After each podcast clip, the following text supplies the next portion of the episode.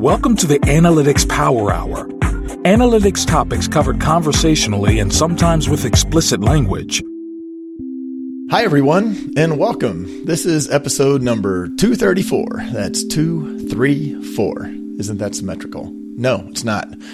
Most of the time, Michael Helbling is the first voice you hear in one of our episodes, which means you have an expectation to hear an intro that is smooth, witty, and maybe even coherent. I'm here to tell you to lower your expectations for this one because I'm Tim Wilson and very much not Michael, and it's just not realistic to hold me to that same standard. Expectations are a tricky topic, but it's the topic we're tackling today with my co hosts. Moe Kiss, marketing data lead at Canva. Do you have high expectations for this show? I actually really do. I'm pretty pumped. Uh oh. Well, ease ease back there, sister. Let's let's go easy on it. Lower those down. Well, it's great to have you. And we've also got Julie Hoyer. You're an analytics manager at Further who has been thrown deeply into setting expectations for analysts in a number of different situations but also you can now reflect on your expectations for what parenthood would be like when you actually compare it to reality. That is my clunky, kind of non Michael way of congratulating you on air on the healthy arrival of your daughter a few months ago. So, welcome back to the microphone. Thanks. Yeah, excited to be back. Yeah, expectations of parenthood may need to be a whole other episode because I got lots to talk about on that topic now. Despite all the people who gave you advice, uh, yeah, you know, amazing. all of that prep information, and then you know, like you said, you hit reality, and it really hits you hard. so. Well, we're glad to have you back, and if there's a Happy screaming kid back. in the background, then you know, so be it. Um, those are more fun than barking dogs. All right.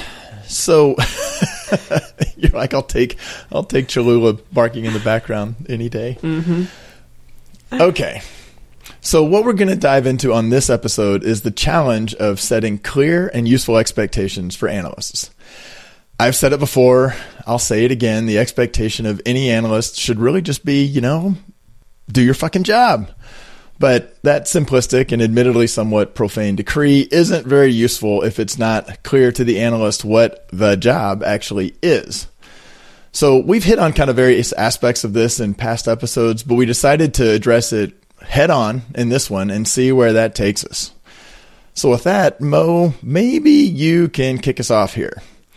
When you have a new analyst joining your team, how do you actually go about making it clear to them what your expectations are of them in in the role when they when they roll on? Do you sit down and have a formal discussion with them? I guess the thing is that there are a couple different ways you can think about this about like making clear what your expectations are because in my head there are like the company expectations of like what that role is and you know, I'm really lucky that we have really kind of ro- a really robust framework that helps helps me and all of the coaches at Canva with that in terms of like the different levels of like craft and communication and leadership skills we expect to see from analysts at different levels.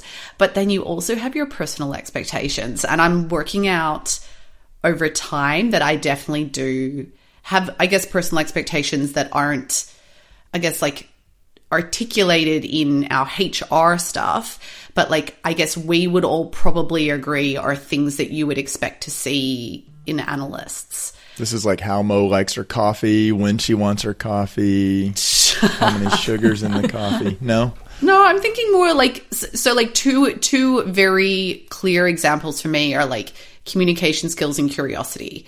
Those are kind of like two areas that I would expect to see a person like always evolving and trying to improve. And that doesn't mean that I have like a like standard of everyone needs to do it this way or whatever, but it's more like that they're striving to improve those areas over time.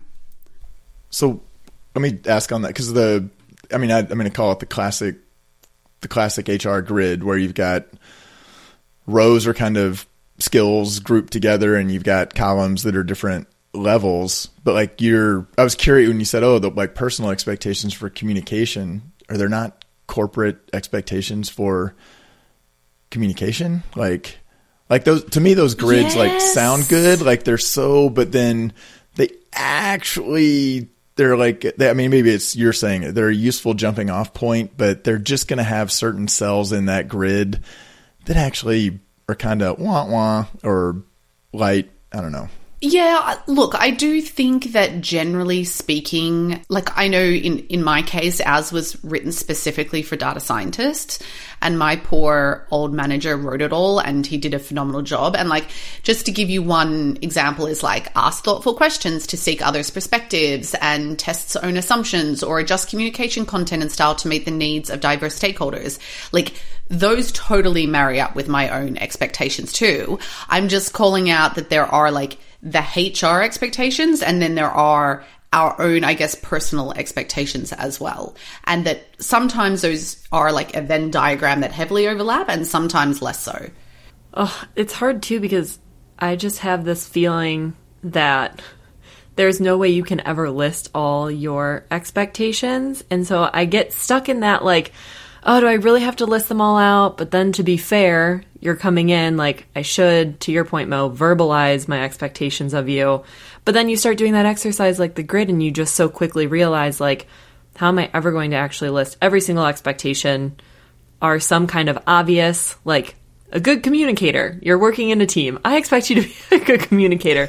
Do I have to list every, you know, facet of that? I don't know. It's it feels like such a big gray, slippery slope sometimes.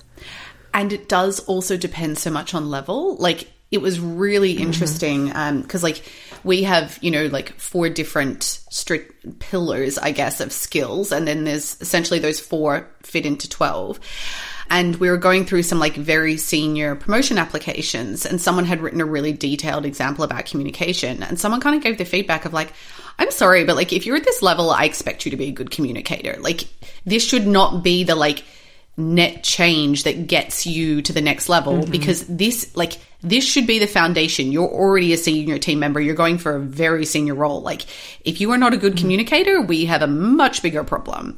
And i was like yeah actually that's fair. Like that is a that's a fair feedback. Well and it's like at every level you'd probably list good communicator. It's yeah. like what at your lower level, it's like within 48 hours you have to respond. But at the highest level, within six hours, like obviously that's not real, but it just makes me laugh. Like, how would you even list that at different levels? Um, to your point, Moe, it's like we would just, that's kind of a given.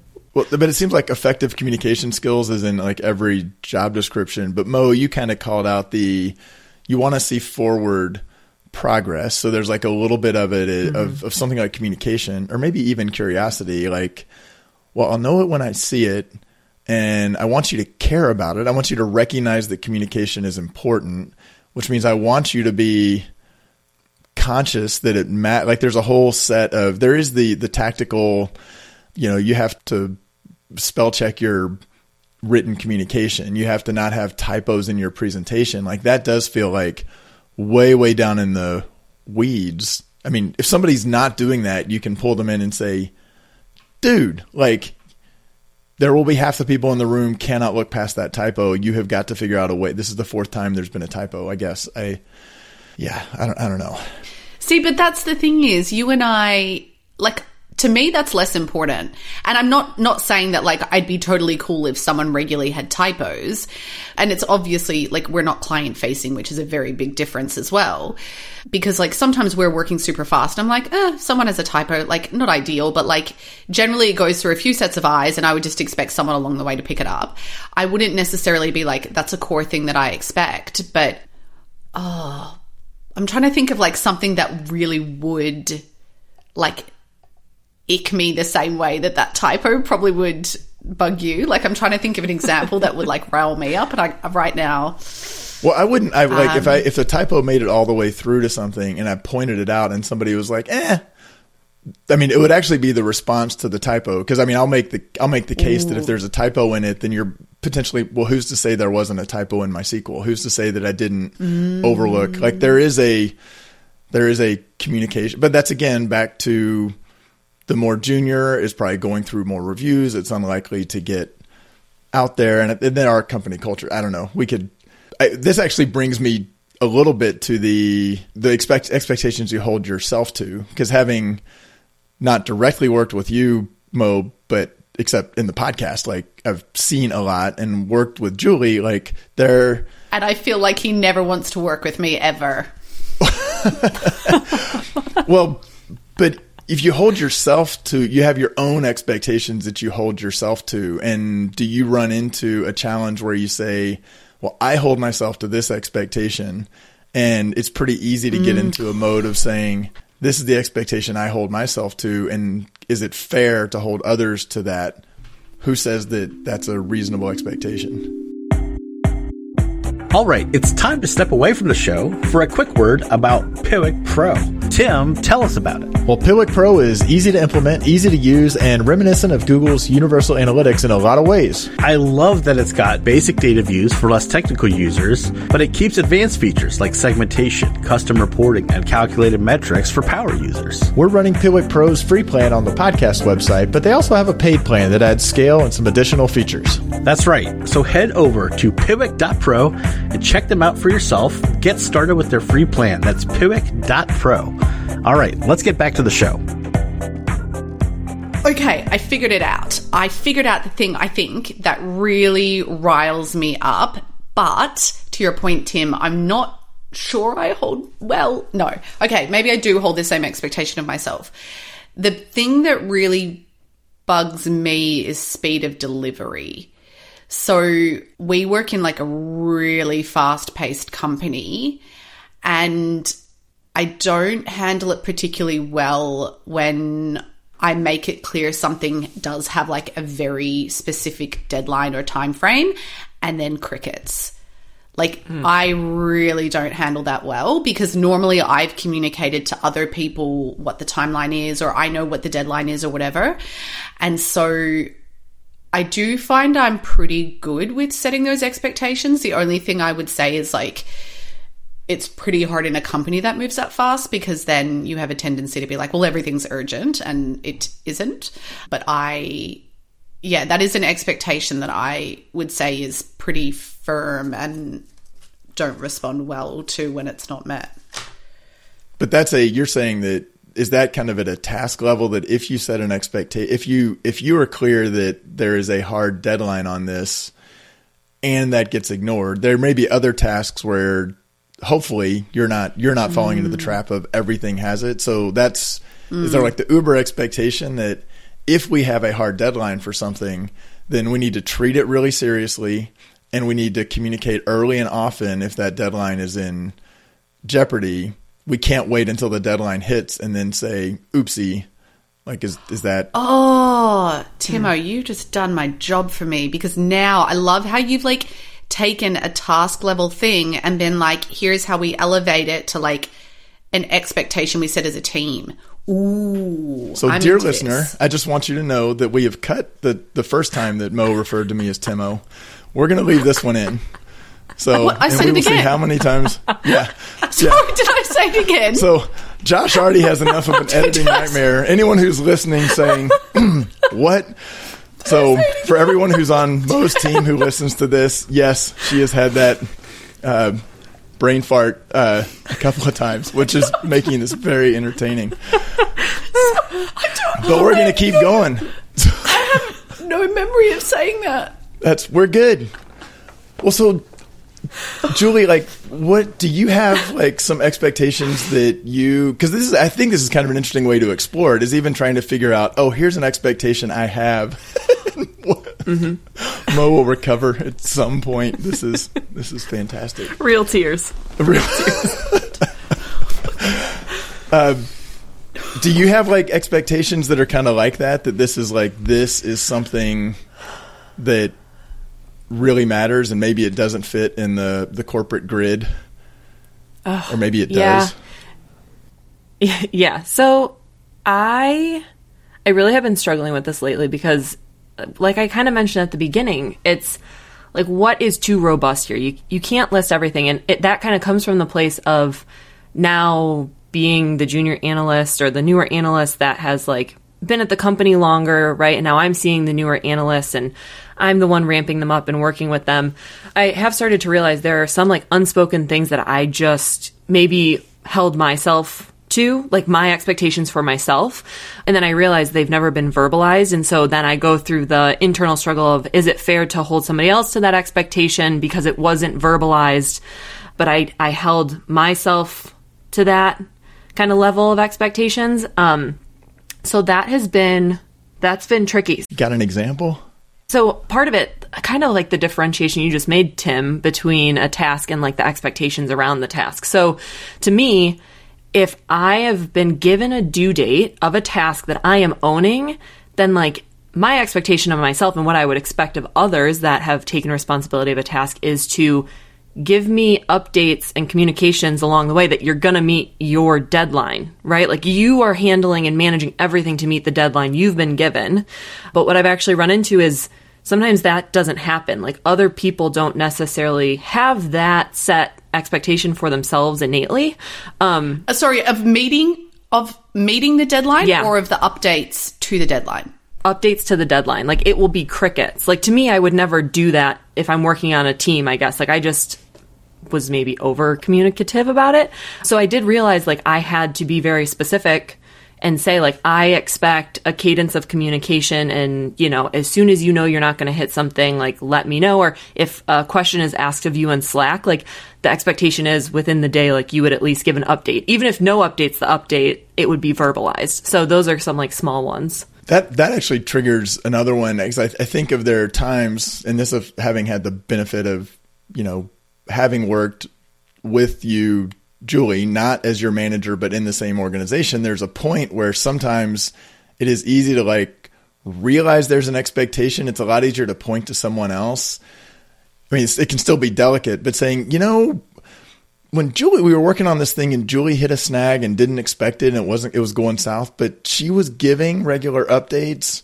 And can we talk about how that worked really well? And then for the team, like it's a lot easier than saying, well, if it was me, I would have given really good updates. Like it's a lot, it's a lot harder to say this is how I respond, you know, behave like me. It's a lot easier to point to someone else mm-hmm. and say, oh, that may not be an explicitly articulated expectation, but maybe it should be. And by the way, that person has it innately. And can we point to that and say, that's kind of the ex, that's sort of the bar of work we have without needing to have it fully documented? Depends. It depends though, because I think that works as part of a team, but I think if you're leading the team, that's different. Because, like, I, I wouldn't say, for example, say to someone, oh, hey, this is how Julie did it. This should be the bar. I would be like, hey, this is how you did it, or this is how, like, it could be improved, or like, this is my expectation. And I would be like, I would expect updates, blah, blah, blah, blah, blah, blah, blah. I personally wouldn't talk about like another team member's like behavior and I guess be like that's what we want to emulate. Yeah, just and that's personally just me because like I try like try and avoid making comparisons. Like I would definitely shout out like, "Hey, Julie did an mm-hmm. awesome job at such and such," but I wouldn't use it as a like.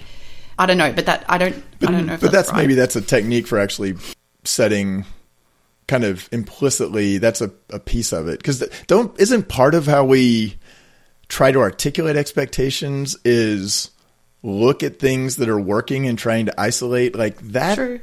that seems not good and that seems good i think you're right like because you, you run the risk of being like well now everybody hates julie because she gets now julie raised the damn bar for her she's working too hard. The union shop's going to come over and be like easy there. Uh, cut it out. I think my thing with expectations is just like, and I'm learning this the further I get into my career, is just being fairly direct and documenting them. Like, that is something that I'm pretty, I, I use the word ruthless, but that's probably not the right word because it is generally quite thought out and hopefully empathetic. But I'm, I am very direct in like, here is what I mm-hmm. expect. I expect to see X, Y, and Z on these dates or like at these milestones. You know, like, is there anything mm-hmm. you think that would prevent you from getting there? Is there any help you need? That sort of stuff. Because I just find if you don't articulate them directly, then I don't know. I mm-hmm. just find you set yourself up for failure. And I, more importantly, you set the other person up for failure because they don't know what the bar is. so now we had this in the pre-show chatter a little bit because we're saying expectation that to me feels like task expectations as opposed to role expectations. Like being right. I mean, and, and is that? And I mean, I think that's a that's probably a fair thing when I'm if I'm handing a task to one person or working with them, I know them. I may figure out what kind of their blind spots are. I can probably come up with the subset of a remember whether it's spell check your work or please give me updates. I got to be really explicit of what I expect. If you do the superset of that for the whole team, all of a sudden you have this huge monster document and nobody can kind of perceive it. So I feel like you're we're hitting on. I I do both. Yeah. Okay. I would do both. Like, I think there's task expectations and then there's role expectations. I think the unfortunate thing, and I'm actually been thinking a lot about this lately because is a conversation I've been having, particularly with some of my leads, is like often we only have those role expectation conversations when things aren't going well. As in, like, hey, we need to have a chat. We need to talk about your role and like, here are my expectations of how you're performing at this role, yada, yada, yada. And we actually like should be having those conversations regularly, even if people are doing well. And that's a practice that I'm trying to get myself in the habit of, of like, let's recap every like six months when we're, we're doing your growth chat. Let's have, let's revisit what the expectations are that, that we have for your role and, and what that looks like. Which presumably the more, the more it's been voiced and repeated in one-on-one or small group settings, the more the whole group kind of collectively knows that. And that takes a little bit of a burden off the, the leader to be calling it out because the group has kind of culturally absorbed mm. the expectations. Mm. Do you think you can have high performance without setting clear expectations, or do you think they go hand in hand? Mm. I think if the I, I think if the person if their innate internal expectations happen to align very well with the role, I think they'll I think they can mm-hmm. individually perform quite well. Mm-hmm. I would agree. And I was even wondering, like, kind of to what you were just saying, Tim, like when expectations have been set so clearly for a large group and then it becomes the norm and it doesn't have to be talked about, you know, repetitively because it's like a known thing, it's a standard, people are performing to it, and you bring one new person in and you maybe iterate the expectations once because they're documented, no matter how big the document is or small, whatever. But then they're functioning within that, right? It's almost like beca- part of the normal like culture, the way people function.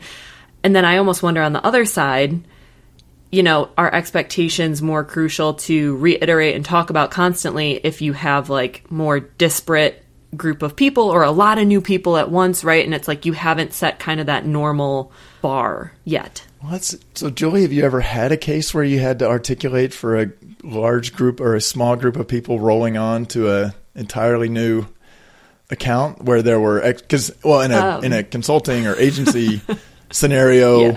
the client has also learned they have their expectations, and hopefully the delivery team. Mm-hmm. Although I would think this happens internally as well. Like if if uh-huh. if if you've got an analyst supporting Group X and that analyst leaves and somebody else rolls in, Group X their expectation is they're getting a a replacement, right? So how do you do that mm-hmm. when you're you're like I, I have to I can't I can't drastically change expectations or have somebody yeah. kind of wing it. So, yeah, everything I said and everything you're asking kind of came from a place of personal experience.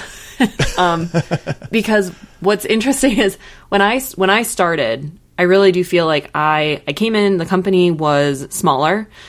I was working with a lot of the same people across different client projects. And so it was it was kind of like this was the normal way everybody functioned. They were a little more like homogenous in their approach and expectations seemed kind of like natural and clear and i picked up on them because i was kind of like just being brought up as an analyst in these scenarios and everybody else was already like meeting those right? Like they had that that bar set that normal. So it didn't have to be as articulated um, specifically on one of our large clients, like we had all kind of come up as this group, a very consistent group of figuring out what the client needed, the best processes, the way we needed to function to meet the client expectations and make it be successful. And it's like we had that running and it was going.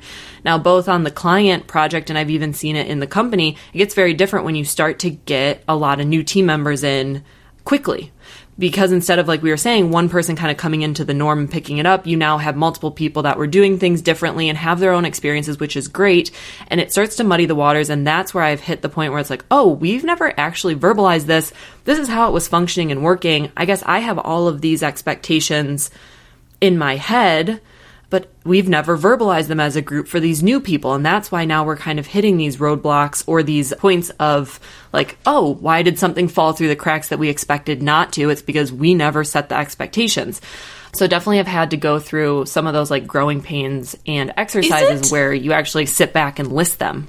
I've got to ask though, is it because you didn't set the expectations or is it because like I'm just like this is me being curious or is it to do with like the people not being the right fit for the team or like not in the right role like was it actually the expect mm. like i feel like i would do the same thing and be like well what could i have done to make this not slip through the cracks and this is one clear thing but like right i guess i'm just mm-hmm. trying to get to like is it always about expectations or is it sometimes like not right person not right role or right person yeah. not right team I think the setting expectation exercise where you list it out, that's like the pivotal point where you're going to find out you're going to find out that either you can you can manage the situation and find success and th- that person just needed the guidance and like you mm. guys just mm. had needed that communication and clarity to get on the same page or you're going to set it and they're still not going to meet it and then I feel like you're going to know okay it just wasn't the right fit that's fine now we know now we can like change it up what's better for the person what's better for the team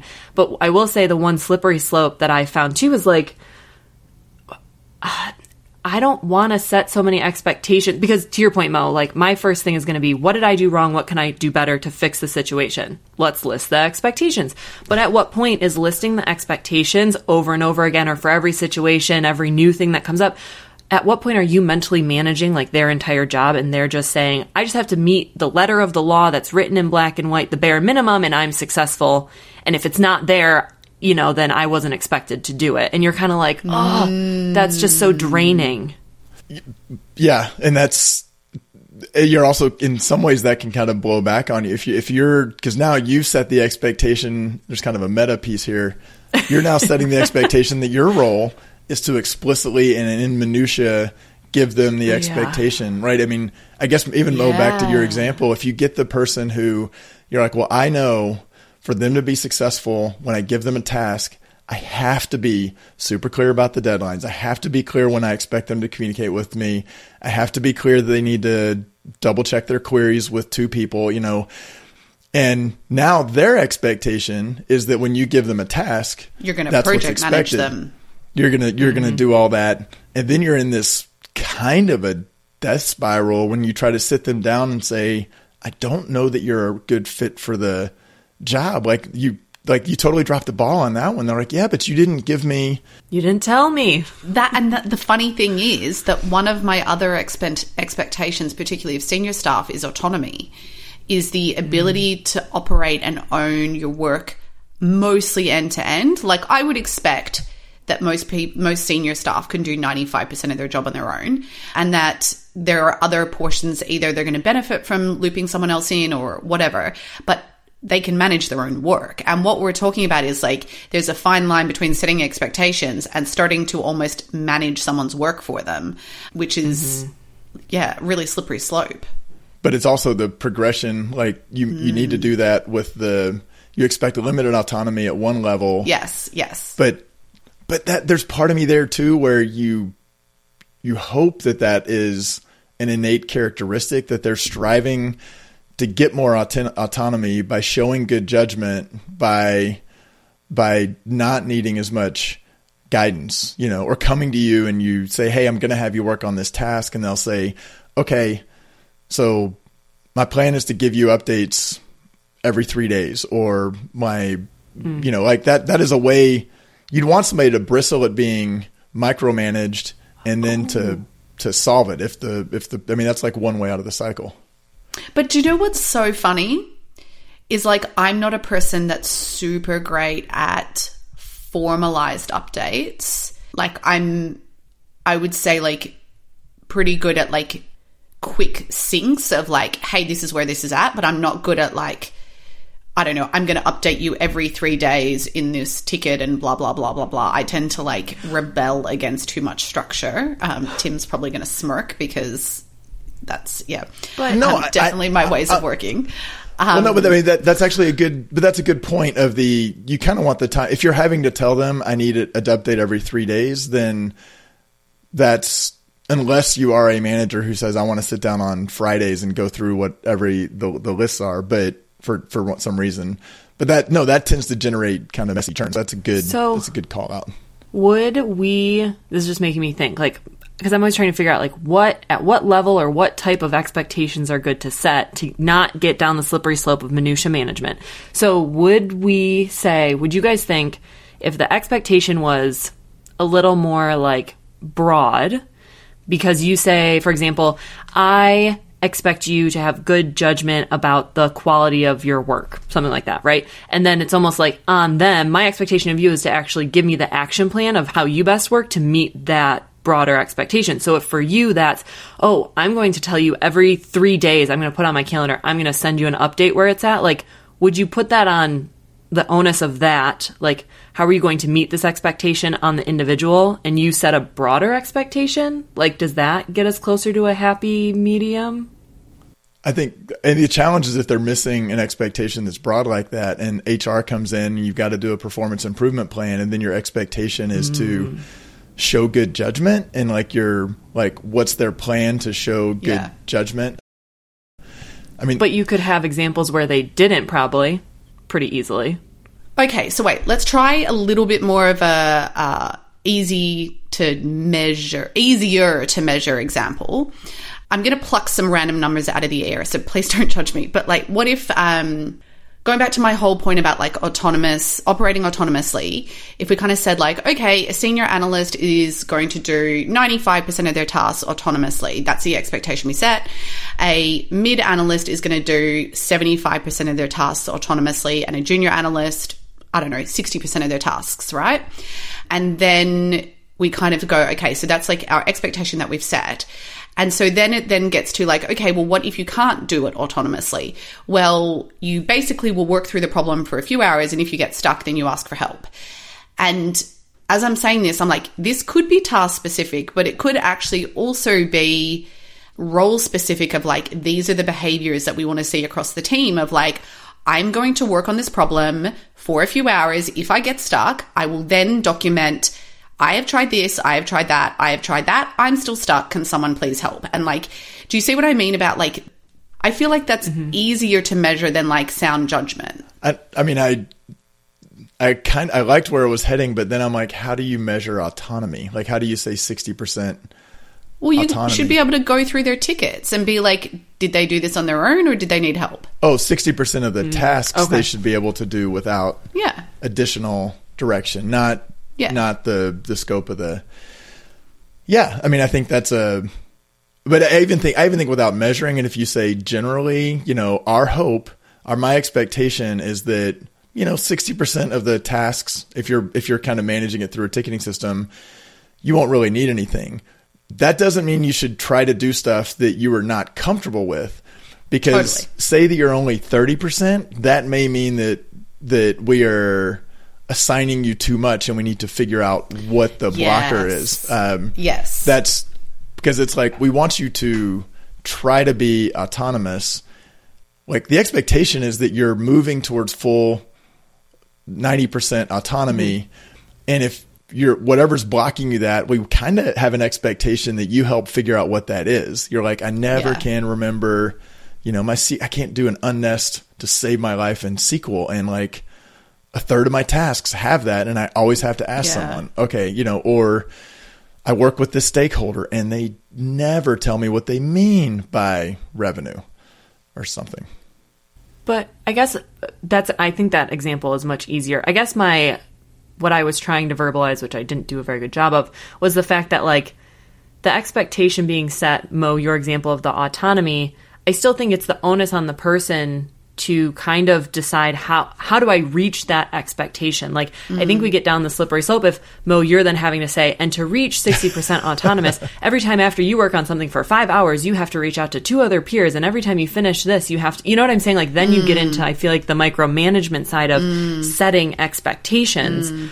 So your example is much better, but that's what I was trying to say is like, where do you do the fine line of like, this is how I verbalize an expectation?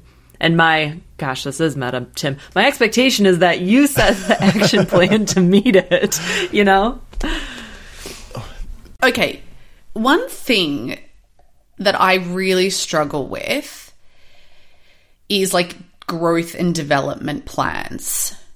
So the reason I bring this up is because at almost every company I've ever worked, the expectation is very clearly set that it is employee driven, not manager driven, and that people will do something about it. As in, you will prepare some stuff and go to your manager and be like, I would like to talk about my growth and development. I have some thoughts.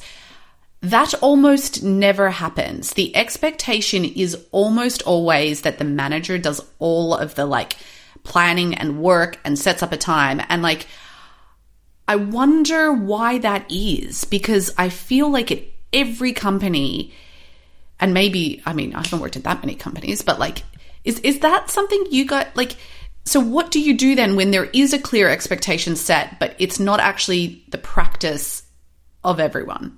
I mean, I've Ooh. I've had those discussions with some. I mean, I, th- I think the the hesitancy is that it's like actually taking that ownership on is kind of scary. Like there is, and I think there are a lot of there are a lot of people who were kind of the, and, and some of it may be broken educational systems of if you've been moving through life where somebody says do you know X, Y, and Z. I had a I, I had an, an analyst years ago that we had these circular discussions and I kind of I inherited her from like three consecutive managers who all were like this is she's terrible but they all were so non-confrontational that they weren't ever addressing that in with her so they never had a conversation mm. about these are our expectations and then she rolled to me and my manager who was phenomenal was like just so you know like, I don't want to poison the well, but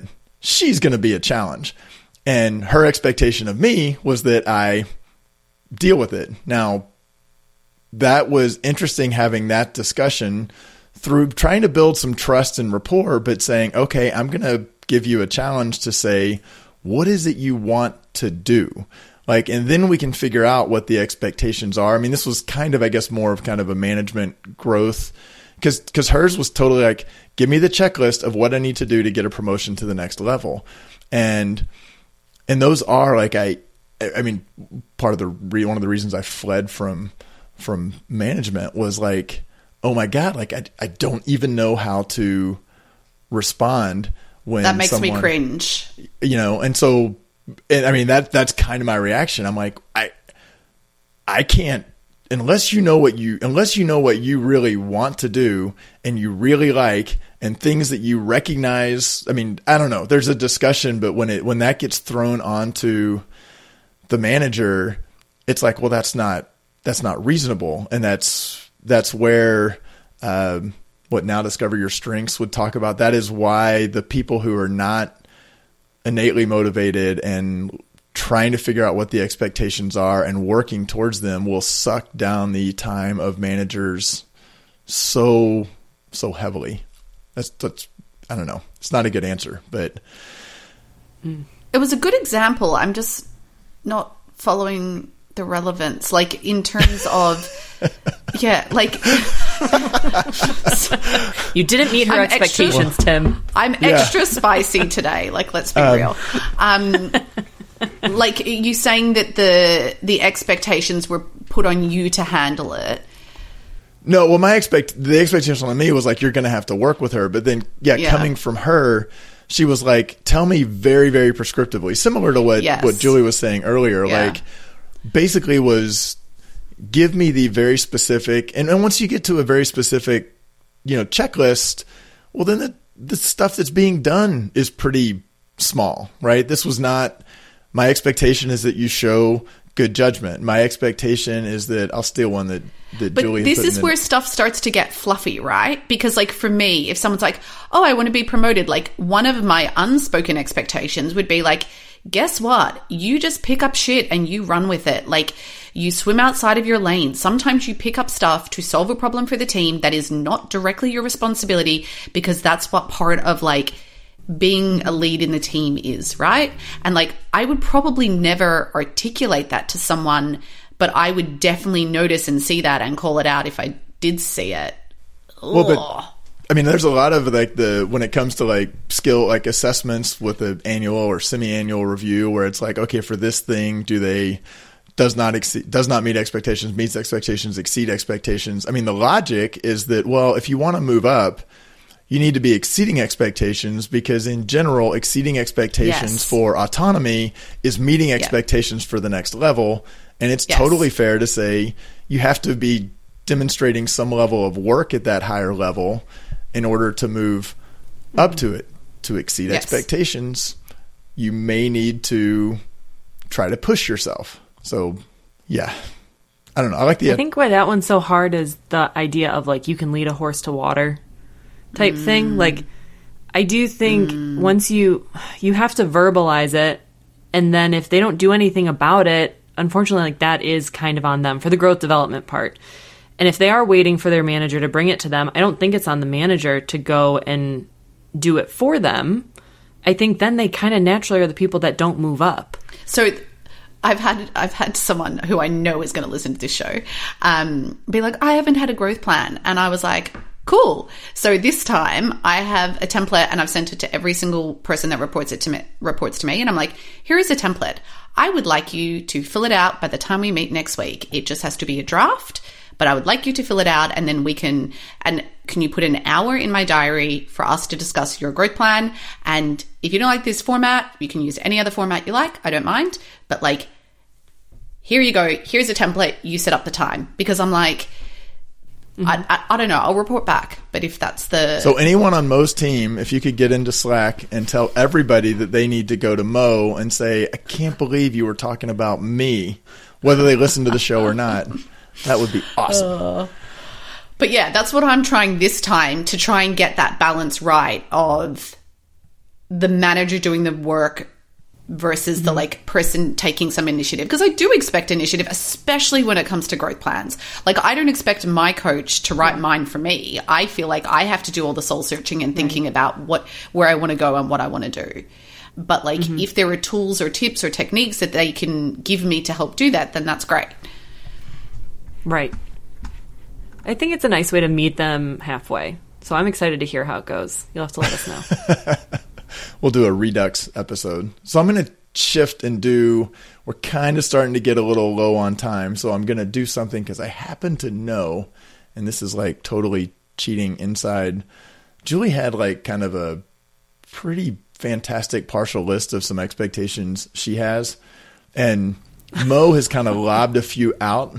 So I'm not going to put Moe on the spot, except I'm pretty sure she's going to respond and it's going to spawn some other thoughts. But like Julie, when it comes to some of those like squishy, or maybe they're not in the the HR grid or they're not the corporate, but the ones like you hit on a few of them. We talked a lot about kind of managing your timeline, actively updating yeah. the team. But what are some of the other kind of hot button ones where you're like this? Because I, I, I think I mean I read some of those and I was like holy crap, that would be a great thing to tell an analyst on day one and then remind them of every three months. This is my like bear it all, no filter, straight shooting list. Okay, so uh, we're an explicit podcast. Maybe necessarily. Yeah, and oh, one more requirement: you need to drop uh, profanity in every one of the X. You can just, uh, you know, put a "goddamn it" at the one? end of every one. I'll do my best to at least drop one in there for one of them. All right, let's see. My my big one is don't pretend you don't know things. Doesn't matter if you're on a client call internal team like if you don't know something it's okay to say you don't know and just like own how are you going to figure it out? Like go ask for help, go look it up. Maybe it's something you can google that's fine, but just like don't don't hide that you don't know it. I hate that. And I think it's really damaging for both parties. Another one is if you are going off mm-hmm. and doing a task, like you better be able to explain and tell me why you're doing it that way. Like I don't want you to come mm-hmm. back and be like, "Well, I clicked some buttons and I found some numbers." Like, why? like why the hell did you do it that way? You should be able to verbalize that. You had some thought process behind it. Oh, sorry, sorry. Oh, yep. I, Just I to be it. clear, I knew it. I knew it. you only it's totally fine for them to verbalize it are there ever situations where you expect them to document it That was my next was- one. Clearly document your work. Most you're so good. We're on the same wavelength. Yeah, because exactly that. Like, one, you're probably gonna do something similar, so like make it easy on yourself the next time. But also, just like there's gonna be someone else coming into your shoes, or you have to train, or you have to pass this along, or you go on maternity leave, right? Like, document what you did and why you did it, because nobody wants to rework stuff. That's just annoying. Oh, one of my big ones. Triple check yourself. Like, I shouldn't tell you to triple check your work. Like, as an analyst, it should like hurt your soul if your number is wrong, and you should do everything in your power to make sure before you show it to someone that it was right. That just blows my mind when people are like, here was my first try. And you're like, whoa, did you think about it this way? And it's just completely wrong. triangulate, come at it from another direction, to sanity check it. Yeah. Yeah. yeah. like just give it a second. Like, should it be in the thousands or does it make sense that it really should be like in the millions? You know, like gut checks mm. even. Mm. Oh, and my last one, my big one. Don't fucking make me check your fonts, your margins, your spellings, or your colors in a final deck. that's so fair That is, I hate that. I hate that. I'll do it once. I will do it once and not say anything. But if it happens over and over again, that starts to really get me. See, I I find I do a lot of that last run through the deck myself, but it's because I have very specific ideas in my head of what I want. And often, but I will, I will coach someone through the first few decks and be like, this is what I expect to see. And then I only should have to expect to do a couple tweaks here and there. Um, One that I have that is completely unwritten, but I would, when I see people in my team not do it, I like, mm, because I harp on about it so fucking much. It's in like everything is about using insights headings or like the McKinsey title. Oh, like if yeah. it's on slides, if Great it's in a write up, I don't care what format you're communicating. If it's in Slack, you should have bolded your key points. And I also feel the same way about a TLDR at the start of stuff. And it's like, that that is definitely for me something that I expect to see in almost everything because I I like when I open a graph and it's got month on month revenue in like a presentation, I lose my shit. I'm just like, why, why, why is this here? Like, Well, Yeah. and that's like the opportunity. Like, and if if somebody says, "Well, I don't know," I'm like, "Well, then it's not ready." Like that. That's It the one where you're like, "I have this expectation," because you're also because you're not done if you haven't figured out. And it may be Why that it's it's kind of weak sauce. You may have something you're like, "This is kind of the strongest thing I can say," but it is what they asked for. But that that's part of that like slowing down and, and taking a, a breath. Like I feel like that's that's this other expectation. The the tension between like Moe, we started off with you talking about fast paced, hard deadlines, got to deliver, but then you've got to counter that with like it's easy to get sucked into the uh, the world of well, do I need to deliver something of value that's high quality that I have faith in, or do I need to hit the deadline? And there is a tension there, but you better not be hitting a deadline with unhelpful garbage. yeah, it's funny because actually, Julie, I don't. As much as I feel like we're aligned when we talk, when I look at your list, I wouldn't have put most of those things on my list. Um, Really? I I feel like mine are squishier. Um, like yours Oh, are quite like I would say like analysty, whereas mine are a Hmm. lot more about like the stakeholder and the output of the work. Whereas yours more is maybe more about like the analyst workflow. So like one of the things that I'm I feel like I'm always talking about is like the and again where I'm inside a company I'm not consulting but it's like the fact that we're on the same team like I think sometimes a per- there's a perception when you are working in a data team at a company that like it's you against the product team or the marketing team or whatever and it's like no we're actually on the same team as them and our goal is to help them make better decisions. So like what are the ways of working that will help us get there? And i i do find that the like us versus them mentality doesn't float very well with me. So like setting hmm. that expectation of like Just- we're in this together. Just and this is sometimes where the company's behavior versus like a personal that I mean even in a consulting role like I'm like this is this is easy and obvious. Like nobody wants you to fail as a consultant and you really are at the end of the day you want the client to be successful. So if you recognize which goes I think even to Julie I mean I think a lot of stuff on Julie's list like don't pretend you know things that you don't know. Like nobody Yes. benefits. We're on the same team. If you don't understand, they're going to want you to understand. Yes.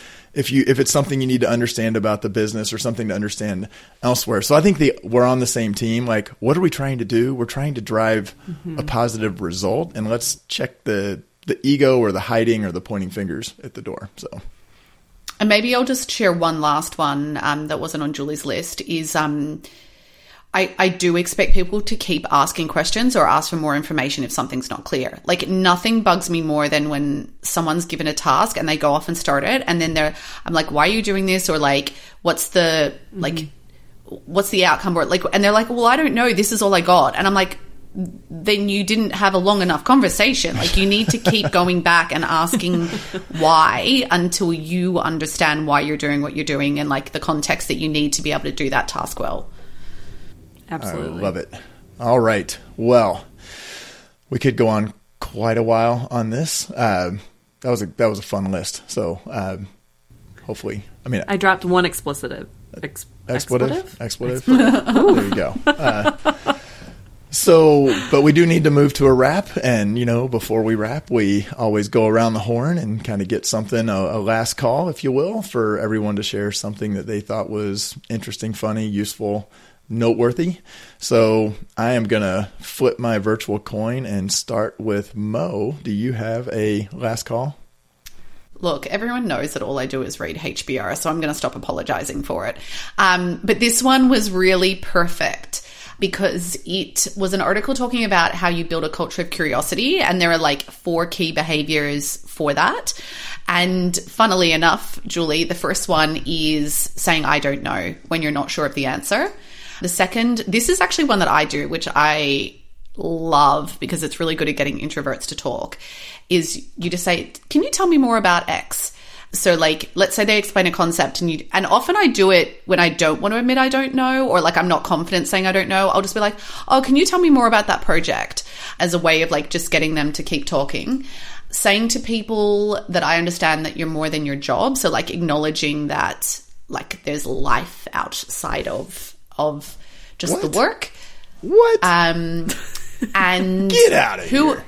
Who else has something to share? Which again, I think is a really nice thing when you're in like a group with lots of introverts Mm-hmm. who um, sometimes need like an open door to walk through to kind of like share That's share. But yeah, I actually I don't know. I I really liked it. Nice. My daughter liked to pull that if we were like jogging together. She was like, "And who has anything to share with the group?" And it was just the two of us. It would always crack me up. uh, so, which was usually her like dribble on with some stupid nonsense, so that I'm not thinking about running. Uh, what about you, That's Julie? clever. What's your uh, last call? My last call is actually an app that I've been using since I had my daughter because when you have newborns, they want you to track everything. And then, you know, I'm a data mm. person. I just like couldn't stop myself. So I just kept going. Um, it's called Huckleberry. It's actually really helpful. Both me and my husband can be logged into it. We can start the sleep timer, stop it. I'm like, when the heck did she last, you know, eat? I can't remember. the days blend together. I can look back at the app. So super helpful just in general, but also on the other side, I love the data. And one small anecdote I will share is because I'm a data person, I was like holding on so much to like, I want this data set. I don't know why. Like it'd be fun to do something later. You know, my sister did. Oh my gosh, I need to know. No, I need to know all the details. She analyzed hers. Oh. Yeah, she did a whole bunch of analysis. See, that's amazing. But for my own sanity, I had to let go of tracking the diapers a couple weeks ago. And I will say, I feel much freer as a mom. let go of the diapers. let go of the diapers. Just do sleep and milk.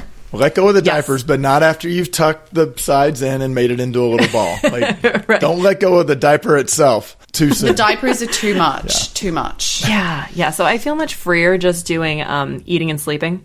It's been great. I'm excited. Hopefully, I'll do something with the data set at one point. Maybe hit up Val for hers because I'm pretty sure she did that too. And we'll just get a bunch of moms' oh, data sets. wow, you were all such nerds. My husband won't even use it. It's really freaking annoying. I do have to ask my husband all the time. So did you? Did you, log know, it? Start that? He's like yeah, he's like, oh, uh, I forgot. I'm like, according oh. to this, I feel the same. I feel the same. I might have to report you to CPS. According to the data, you have not logged. uh, Jesus Christ. Uh, I did, by the way, took my yeah, I took my my swarm check-ins this year, and I've had all sorts of fun with the visualizing of my my travel. So that was a simple like self quantification, but I think if I visualized my baby's sleep, I would probably cry. Um, yeah, maybe wait on that one. Yeah, it's like but, too um, close to home still. And what about you, Tim?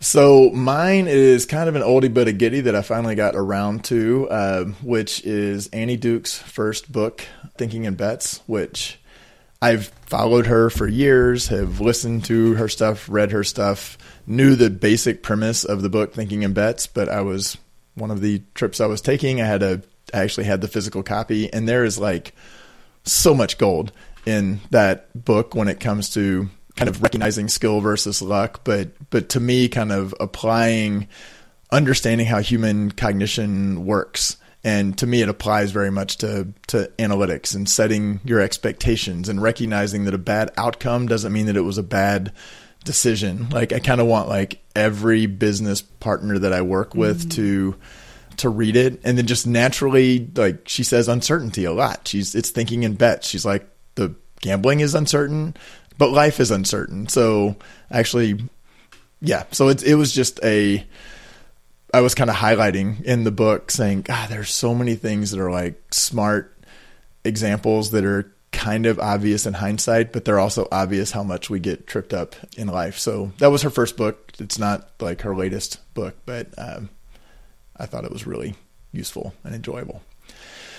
So, with that, I have to do a Michael Helbling like smooth wrap up, but I also get to insert the expectations I have for him that he always ignores, which is to remind people that if you want a sticker for the podcast, you can go to bit.ly slash aph stickers and you can request free stickers our fulfillment house will get them right over to you within two to three weeks. And we haven't asked in a while, but we'd love to get a review if you enjoy the show and you listen on an app or somewhere, or even if you don't, but you can go to the Apple podcast store and leave a review we do kind of enjoy seeing those and everybody on podcast says that those help other people find the show but no one's ever produced evidence that that's actually the case. But so just do it for our egos to destroy them or to to boost them up either way. Uh, no show would be complete without thanking our stalwart see if i use that word correctly uh, producer josh crowhurst who just know that, that Josh is earning every cent that he does not get paid on this episode. He's going to have some fun uh, splicing things together. So sometimes they're smooth.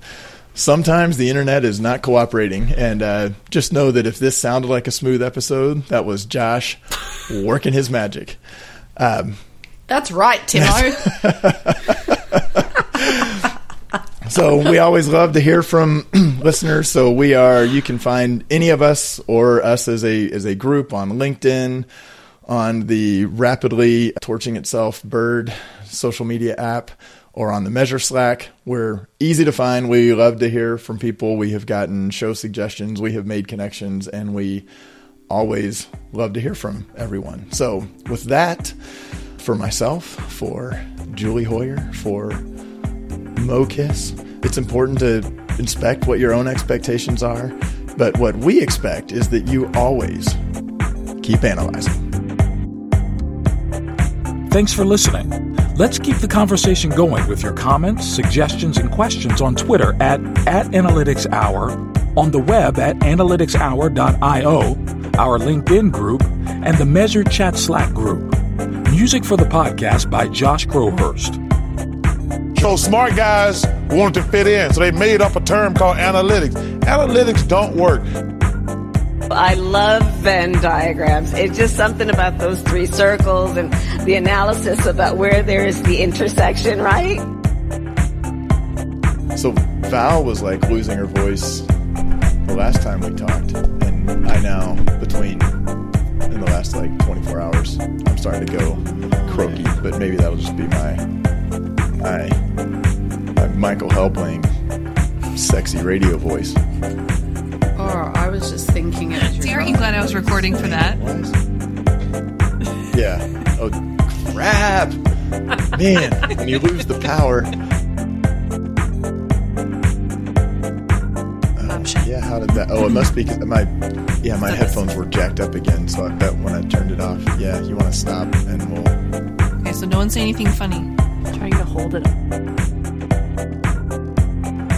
Okay, I figured out my one that bugs me that I have expectations on that like really riles me up. And and what's really interesting, Timo. Oh my god. Oh my god, I've lost the fucking plot. I just called you Timo. I did wonder about that. I'll take it. I've, been called worse. Rock flag, and there's no O in my name.